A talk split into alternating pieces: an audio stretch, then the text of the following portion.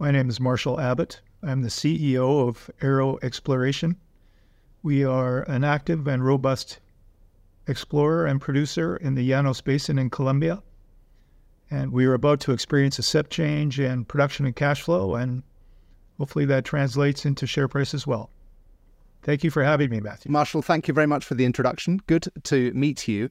Um, I think you're sitting in um, Calgary, and it's um, famously cold there at the moment. Um, what's the temperature outside? It's only minus 42, and that's why 5 million people don't live Um, here. Amazing, absolutely amazing. And there you are in shirt sleeves, um, and presumably you're being powered by wind and solar at the moment because that's um, um, a, a key part of the grid. Well, uh, sadly, um, natural gas is a primary contributor to our electric power grid, and, and it's much more reliable. Yeah, no, it is. Sorry, it was a facetious comment of mine. Um, I'm, I'm a, a great fan of the right energy sources in the right places. Um, but your um, uh, Arrow Exploration is producing uh, oil in Colombia. Um, you came on the company. At, you came on the company came onto Crux two years ago and um, explained uh, what you're about. You've had a huge amount of um, uh, activity since then. It's probably worthwhile just kind of taking a step back and telling us where you were at the start of 2023 and kind of where you've ended up, just as a kind of a just to orientate us. Certainly. So, uh, probably most importantly, we've drilled 11 for 11 wells in the Llanos Basin in Colombia. We have doubled production from the beginning of last year to now. And we feel we're on a glide path to double production again by the end of 2024. So, we're in a very fertile part of the Llanos Basin in Colombia. And uh, there is amazing hydrocarbon density there that I've not seen in my 40 year career. So we're pretty excited with what we've got in front of us. And um, you say you're on 11 for 11, which translates or kind of means, uh, if I understand you right, you drilled 11 holes and hit 11, um, had 11 successes. Um, and you were able to, how many of those were you able to bring in production or tie into an existing kind of um, pipeline network? Well, that's a great question. So uh, we are well placed and well positioned with respect to energy infrastructure in the Llanos Basin. So as soon as we drill our wells, it typically takes seven to 10 days, uh, another week to get them on stream, and we're drilling down to 10,000 feet. Uh, we sell our oil at the wellhead immediately upon production. So we have various companies that are active in the oil marketing arena, and uh, we get paid as soon as the truck leaves our well site. So there's no transportation risk. So we're very quick to get wells on production, which is a bonus. And on top of that, our average royalty is hovers around 12%. So uh, the fiscal regime in Colombia is very generous. If we kind of contrast the kind of the, when you this started 2023 and when you left, I mean, I can see that you were on about kind of a, your exit rate was around 3,200 barrels of oil per day. What did you kind of enter the year at? What was our production at the end of the year? No, no, the start of, you know, what was the difference between the end and the beginning? Oh, uh, so beginning of the year in 2023, we were really relying on one well producing about 360 barrels a day. Okay. So you effectively um, almost uh, increased tenfold in the course of 2023 up to 3, 3,200. Is that we kind of, you exited at? That's right. I think we were 3280. And uh, we've got a drilling rig about to spud again. So as I mentioned, these wells take seven to ten days to drill and another week to get on stream. So we're we're excited with our operational tempo. You, you drilled 11 wells last year. How, how, many are you looking to drill in 2024? Good question. So uh, at a recent board meeting, we had a $45 million capital expansion uh, expenditure budget approved. Uh, that entails 15 wells, and uh, it's development and infill weighted, so very low risk. And we do have a couple of exciting exploration prospects that we'll pursue towards the end of the year. But uh, we're drilling, as I said, mainly infill and development wells that come on in a vertical sense in excess of 320 barrels a day. And we're going to be drilling horizontal wells that come on in excess of 1,000 barrels a day. So it's a very exciting time in the company. And uh, we're just looking to get the word out to ensure that we're doing our job on the marketing aspect in terms of the horizontal um, well drilling, um, am I right in thinking that you're putting in six horizontal wells out of the 15? I, I, may have got that, maybe it's an older number, but um, in September in one of your presentations, you were talking about putting in six horizontal wells. Um, is is all of that technology in place, and kind of are, are you proven that that can happen kind of on schedule uh, in Colombia? So uh, horizontal drilling has been a centerpiece in Colombia for about the last ten years, and the reservoir that we're going to be drilling horizontally into is very thick, upwards of 60 feet thick. And uh, the expertise certainly exists with the robust service industry in Colombia.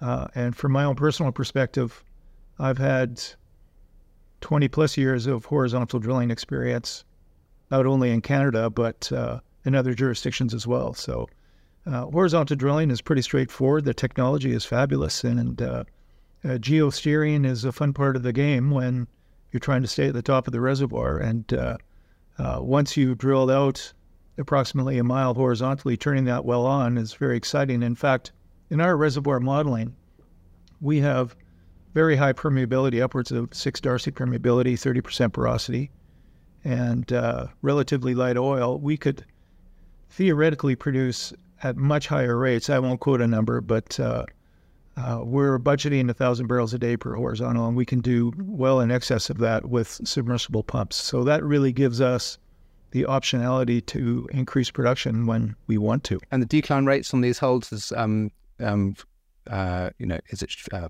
dramatic or is it kind of relatively steady? Good, uh, very good question. Uh, the first year we would expect upwards of thirty percent decline, and the decline thereafter is uh, harmonic in nature. So these are very reliable wells that will recover in excess of a million barrels per well and they cost us about three and a half million dollars net to our share to drill, which is about 50% more than a, a, vertical well, but we're enjoying three times the production. Sorry, so run those numbers again. So what's the, um, oh, it produces a million barrels of oil. Is, is that what you said? That's the estimated ultimate recovery. Uh, as I mentioned, the reservoir characteristics are fabulous, and we've got a very strong natural water drive that takes our recovery upwards of 35%. And the discovery we made mid year last year has added 40 million barrels of oil in place. We'll recover 35% of that number. So it's a very exciting discovery that we've made. And that was the um, the CN discovery. Uh, and when, when you talk about kind of 15 million barrels of uh, or so, uh, of recoverable oil? Is that including kind of 1P, 2P, and 3P all kind of collated together? Uh, there would be no 3P in that number, but 1P and 2P.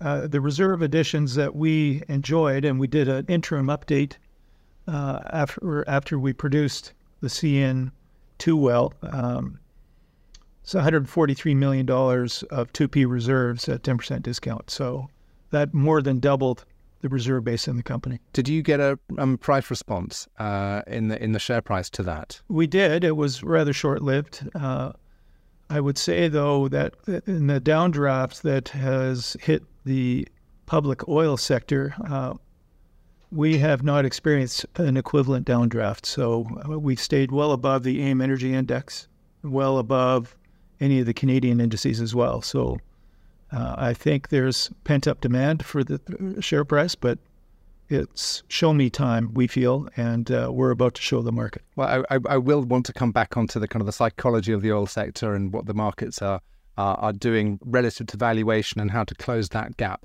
But let's just stick, if I could, for the moment, with some of the kind of the field stuff and the and the in country um, uh, aspects of it.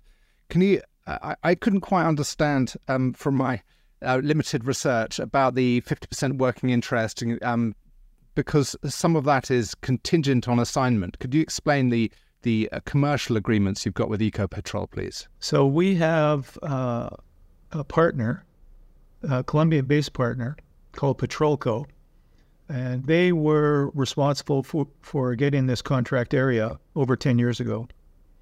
And uh, the company made a significant investment in acquiring a 50% share of Petrolco's block in the Tapir Basin, in the Llano Basin, Tapir block specifically in Colombia. Sorry, Arrow and, made the investment. Yes. And so we are the operator, and uh, we consult with Petrolco on a daily basis. They're very good partners. They're well financed by a high net worth individual in Colombia. Uh, we've got an excellent working relationship with them, and we've made them quite a bit of money actually. So uh, they're happy guys. And so when it talks about a um, kind of contingent on that um, that profit share or the economic split, there's no real contingency on it. It's kind of an ongoing working relationship. It is an ongoing relationship, and uh, there's quite a bit of term left on this block. And uh, it's our goal to extract the resource as efficiently and cleanly as possible, uh, acting as operator the whole time. So it's a it's a really good working relationship with Petrolco. And uh, as I mentioned, in the last year, I believe uh, net operating income was close to 40 million, and free cash flow was close to 12 million for them. So, uh, yeah, they're happy guys. And when you talk about the NPV of a well, is that on a 100% basis of the well, which for um, investors and analysts to understand the economics, they have to split that 50 50 with um, what Arrow's portion and what Eco um, Petrolco's portion. Uh, we make it a habit to uh, broadcast net volumes, net cash flow, net working interest. So typically in the Tapir block, it's always 50%. But when you mentioned the, the CN Discovery adding $143 million NPV um, value, was that uh, Arrow's share or the. Um, that was that to Arrow. Net to Arrow. Thank you. That um, helps me get my head around some of the numbers. So is Llanos the kind of the, the, the main thrust? Is that where your um, all the 15 wells are going and uh, the exploration dollars are being spent? I mean, because I know you've got another basin in Colombia. The Llanos is where we're going to be spending 100% of our effort this year, for sure. Uh, as I mentioned, it's very fertile basin. It is the the heart of the Colombian oil industry. Colombia is 900,000 barrels a day, and 650,000 barrels a day comes out of the Llanos. And we're in a particular part of the basin where, as I mentioned, there's very high density, very high hydrocarbon density. So we're in kind of the sweet spot in the middle of the basin. And uh, other operating companies in and around us have taken notice of that. Uh, so it was a highly sought after block that we are fortunate enough to be able to execute on. And last year you did a kind of pretty comprehensive 3D or a large si- 3D uh, seismic um, uh, survey. Has that changed the way that you've um, done your targeting? Have you, has it improved your um, success rate? I mean, 11 from 11 is maybe you didn't need to do this at the 3D seismic after all. So the 3D has been absolutely integral to our drilling plans. Uh, it was 130 square kilometer 3D net to us is about $3 million. It is easily paid dividends. Uh, 3D seismic is absolutely essential in the Llanos Basin. You can't rely on 2D data. Uh, you'll miss the top of the structure. When you've got 3D, and the play type that we pursue is a high structure that's got three way closure up against a fault. When we identify these faults, we look for these bumps that exist, and 80% of the time they're filled with oil. Uh, we had a rather significant surprise in the deeper horizon called the Ubaque. It was upwards of 60 feet thick. And uh, we're looking to exploit that as aggressively and cleanly as possible. And um, I don't want to get too technical, but when you talk about a high structure, is that a kind of a drag fold onto the fault? or? Um, yeah, that's a good way to look at it. It's a kind of a domal feature that through tectonic activity has been elevated prior to oil migration. And when these thing, things are present. As I mentioned, there's 80% chance of success that it's oil filled. Of the 11 wells you drilled last year, presumably there are multiple. I mean, if, if, if you've got suitable hosts in a suitable structure, um, suitable reservoirs, in, in you'll get multiple, um, a stacked column. Um, you know, what's what does that mean for you, and how, can you target areas where you think you're going to get more stacks? So on almost every well we drilled, there was upwards of five hydrocarbon bearing reservoirs on the way down to 10,000 feet. Uh, we've focused on primary, primarily on the one at the top of the stack and the reservoir at the bottom of the stack. And what that really provides us is optionality in, in choosing which one's going to be the highest volume producer, at the same time, which one is the least amount of risk. And uh, we're careful not to overcapitalize either. So those 11 wells uh, were all development wells. And uh, we met our numbers that we broadcast at the end of the year towards, uh, or at the beginning of the year towards the end of the year. And uh, having multi zone potential in every well we drill just makes this much more exciting and, frankly, much more fun. It's important to have fun all the way. Um, but um, when you talk about the the, the, the top um, reservoir and the bottom reservoir, is that a function of just their thickness and um, their kind of porosity permeability characteristics? So it, it's really defined by the age of the rocks, but the, the upper reservoir we call the Carbonera C7. It's Miocene in age, so relatively young, but uh, maximum thickness there is probably 30 to 42 feet. Uh, the the basal sand that we're pursuing is called the Ubaque. It's Cretaceous in age. Uh, the oil's a little heavier, but it's much thicker, and the oil comes out just as fast. Our netbacks on the heavy crude are about $50 a barrel. Our netbacks on the light crude and this Carbonera are about $62 a barrel. That's using $78 Brent. So the economics are fabulous. And is are you preferentially doing the horizontal wells in the thicker Ubaque, deeper? Uh, that's entirely accurate. So the first three wells will drill at the top of the reservoir. The subsequent three wells will drill at in the middle of the reservoir just to ensure that we get maximum reco- recovery rate. And our estimated ultimate recovery will will dictate that you know we're recovering over a million barrels net per well, which is very exciting for us presumably the superior production characteristics of a horizontal well is, is a function of contact with net pay. Uh, absolutely right. So these horizontal wells will be uh, extending almost 1,500 meters. And uh, we're having a dedicated horizontal pad being constructed as we speak. Uh, we hope to drill the first horizontal the beginning of April uh, the pad will be ready the middle of March, and then it takes a good two to three weeks to move the rig on site. We have a very large rig, a 2,000 horsepower rig, to ensure that we can drill this well safely and successfully without getting stuck. And uh, as I mentioned, the oil service industry in Colombia is very robust. I'm quite impressed with the technology that exists here. Do you have to um, frac and use proppants and um, do any of that stimulate? No, there's no stimulation required. Uh, in the Ubaque Reservoir, in our modeling, the, the permeability is 6 Darcy, which is extraordinary. And in the C7 Carbonera, it's 2 to 4 Darcy.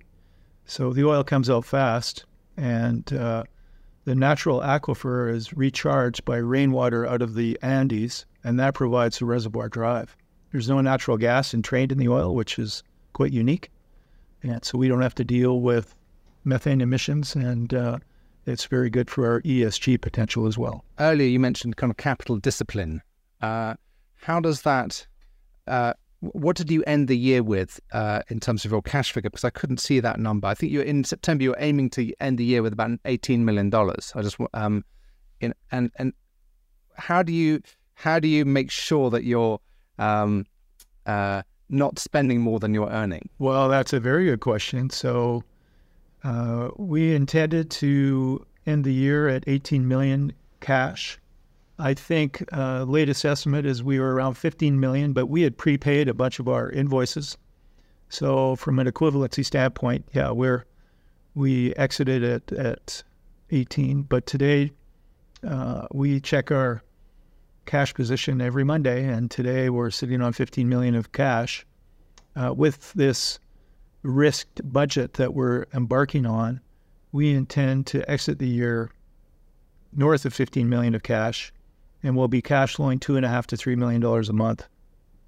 So, from a financial perspective, we're very healthy. Uh, we have no debt and don't intend to take any debt on. And presumably, as each well contri- starts to contribute, um, you become uh, incrementally more robust as the year goes through in an ideal world. Um, does that mean that the work program is slightly back ended towards, uh, you know, does it, does it increase in activity through the course of the 12 months? Uh, very accurate. Yeah, that's a good assessment. And uh, the bulk of that would be the results of the horizontals. So, uh, you know, drilling the, the first one in April, that rig won't leave the horizontal pad before year end.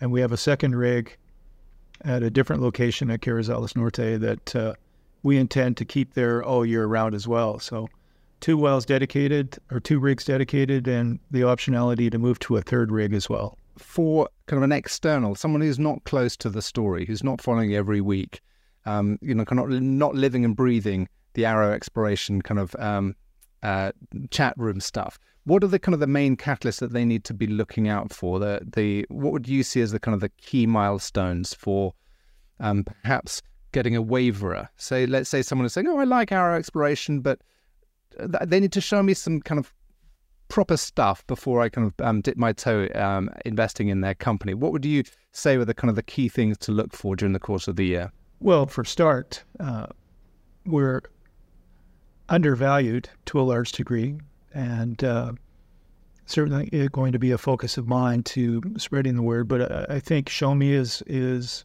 a very accurate assessment. So uh, the first well of our program in 2024 will spud next week. Um, two weeks later, we'll have production rates on that released to the public, and that rig will then move 25 meters and start drilling the next well. And uh, uh, from the Carrizales Norte perspective, we're going to have seven to eight wells drilled uh, by year end. And then from a horizontal perspective, as mentioned, uh, by the end of April, we'll have production rates out of the first horizontal that I think will capture a lot of attention. And uh, subsequent horizontal wells will just add to that particular impact. So, uh, in the near term, we're, we're certainly going to enjoy uh, production out of the two reservoirs in a vertical sense. And then at the end of the first quarter, we're going to see uh, production impact from these horizontal wells that uh, are going to be quite material. And as I mentioned, the reservoir modeling has shown us that we can pull on these wells very hard. Sorry, did you say end of first quarter? I, th- I don't mean end of the second quarter. So end of first quarter, the the vertical wells are going to provide the impact. Uh, yep. And then and the first horizontal will be uh, at the end of March. We'll be reporting middle to end of April. Oh, okay, great, fantastic. Um, so that's a kind of a con- continuation of the the show me, um, you know, track record of delivery, which you've been d- doing pretty impressively during the course of 2023. So kind of keep watch on that. Now let's get to the kind of the psychological aspects of markets and um, the valuation that you're talking about. I mean, um, you're you're trading on less than two times cash flow. Is that right, or around that? Uh, I would say that forward-looking cash flow, we're trading at less than two times cash flow. These are strange times in the in the in the oil and gas sector because it's very unloved. You know, it's this dirty, um, smelly, sticky, unpopular thing that pollutes the atmosphere. But um, as you know, sitting there in minus thirty, whatever it is, thirty-seven degrees Celsius um, uh, weather outside, it's important for modern life. And uh, I'm a great believer and advocate of uh, the importance of hydrocarbons in our um, modern society. But it seems as if the market doesn't feel the same way as me for some strange reason. I can't understand why. Well, I think uh, this transition to renewables and recyclables and has has dominated the headlines, which is which is very interesting from my perspective, looking at the macro oil situation. The only jurisdiction that increased oil production in the last 24 months has been the United States. And the Permian has had a huge impact on oil price, as we've seen with price wars in the past. But uh, the Permian is starting to roll over. We're seeing uh, EOG, which probably has the largest presence in the Permian Basin, is only adding 3% to their production on a very robust capex budget for this year. We don't see any other jurisdiction outside of the U.S. increasing their production. So I think over the course of time, we're going to see the goalposts on oil price increasing from uh, their current situation, seventy to eighty dollars. Uh, I bet you we're going eighty to hundred dollars inside of twelve months, uh, just based from a supply dictum and a demand dictum. So, uh, uh, I'm an optimist. What do you expect me to say? But uh, I've seen these cycles before. I've seen this movie before, and I think we're due for another gradual production increase. Nobody in the business wants to see a drastic increase in, in oil production, that does nothing for anybody. But uh, I think a smooth, gradual, gradual climb uh, in light of worldwide capex uh, is the answer. Okay, so, so two questions um, lead, uh, lead on from that. One is about worldwide capex. Are you saying that we're at historic lows in kind of um, capex invested into the oil and gas sector? Is that the point? That is the point. Uh, you know, referencing uh, what we produce on a daily basis, I believe we're close to 1.2 million barrels a day. And to increase that uh, in a material sense is going to take billions and billions of dollars. And, uh, you know, the companies have become far more healthy with this uh, wind at our back on oil price for the last 18 months to two years. Um, I, I just don't see the industry being able to catch up with a growth on that 1.2 million barrels a day. In fact, I heard a stat the other day for us to enjoy an increase of a million barrels a day on that number, we would have to build 300 million electric cars to take the place of that million barrels a day. So I think there's going to be an appreciation over the short to medium term that hydrocarbons are a necessity and they're going to be with us for quite some time. Well, we come back to the point that you made earlier that you're an optimist, but you surely you speak to um, institutional investors uh, who are jaded cynics. And um, has th- your interaction with them changed in the last six months? Are they hard bitten investors as they are? Have they come around to saying, actually, this is a, um, a trade that I'm interested in? The valuations are out of whack uh, these things should be trading trading on eight times cash flow or ten times cash flow, not two times cash flow. Uh, has that conversation um, popped up uh, with you? So, from a valuation perspective, uh, we have a very significant presence in the institutional market in, in the UK. Uh, the AIM exchange has been a fabulous experience for us. Uh, you know, trading at one to two times cash flow is as low as it's been in my career. Uh, the highest I've seen in Canada has been five to seven times cash flow. Uh, I, I, don't think we're going to uh, achieve that sort of plateau, but um, certainly north of the one to two times we're enjoying now, you know, three to four would be a, a pleasure. I think uh, the institutional base that we've got in the UK has been very supportive and patient. And uh, we're looking to expand that institutional base in Canada and um, on the continent. At the same time, we want to really increase in our uh, retail sector shareholders. So we're going to work very hard on marketing the company on both fronts this you, year. You've been on AIM for um, just over two years. You were just telling me um, before the call. Um, has has that come with volume? Has that come with kind of um, trading statistics? How much of the stock is traded in London versus um, Canada? So the bulk of the activity has been in the UK, to be sure. Uh, the Canadian audience has been challenging. Uh, there's been quite a bit of institutional flight on the Canadian hydrocarbon exchange, and uh, uh what we've seen companies do is they're looking at buybacks and uh, uh, getting their debt down to manageable levels. So the the industry's become quite healthy. But I think uh, the institutional mindset in the eastern seaboard of Canada and the U.S. is that uh, they're they're looking for consolidation in the industry, whereas in the UK there's a different mindset that hey, here's a little guy that can enjoy explosive growth and uh, I can make more than my six to eight percent return annually on companies like this that are well managed, debt free, and are well located. Well, it's great to hear a, um, a success story uh, on AIM because uh, although I've got no kind of vested interest, it's always good to hear a good story. Um, it's it takes a lot of um, flack for its um, for some of the exploration uh, companies, particularly on the hard rock side. Um, but being a producer, I think it's uh, it puts you in a different category. And of course, there's depth of capital here as well, which is uh, uh, that you've obviously discovered. Um, Marshall, thank you very much for your time. It's been a, um, a pleasure getting to know your company a bit better. And I hope in the course of your marketing that you come back and uh, tell us how you're getting on with those horizontal wells in particular. Merlin, I really appreciate your time today. Um, we look forward to disseminating this news in a timely fashion and look forward to our next discussion.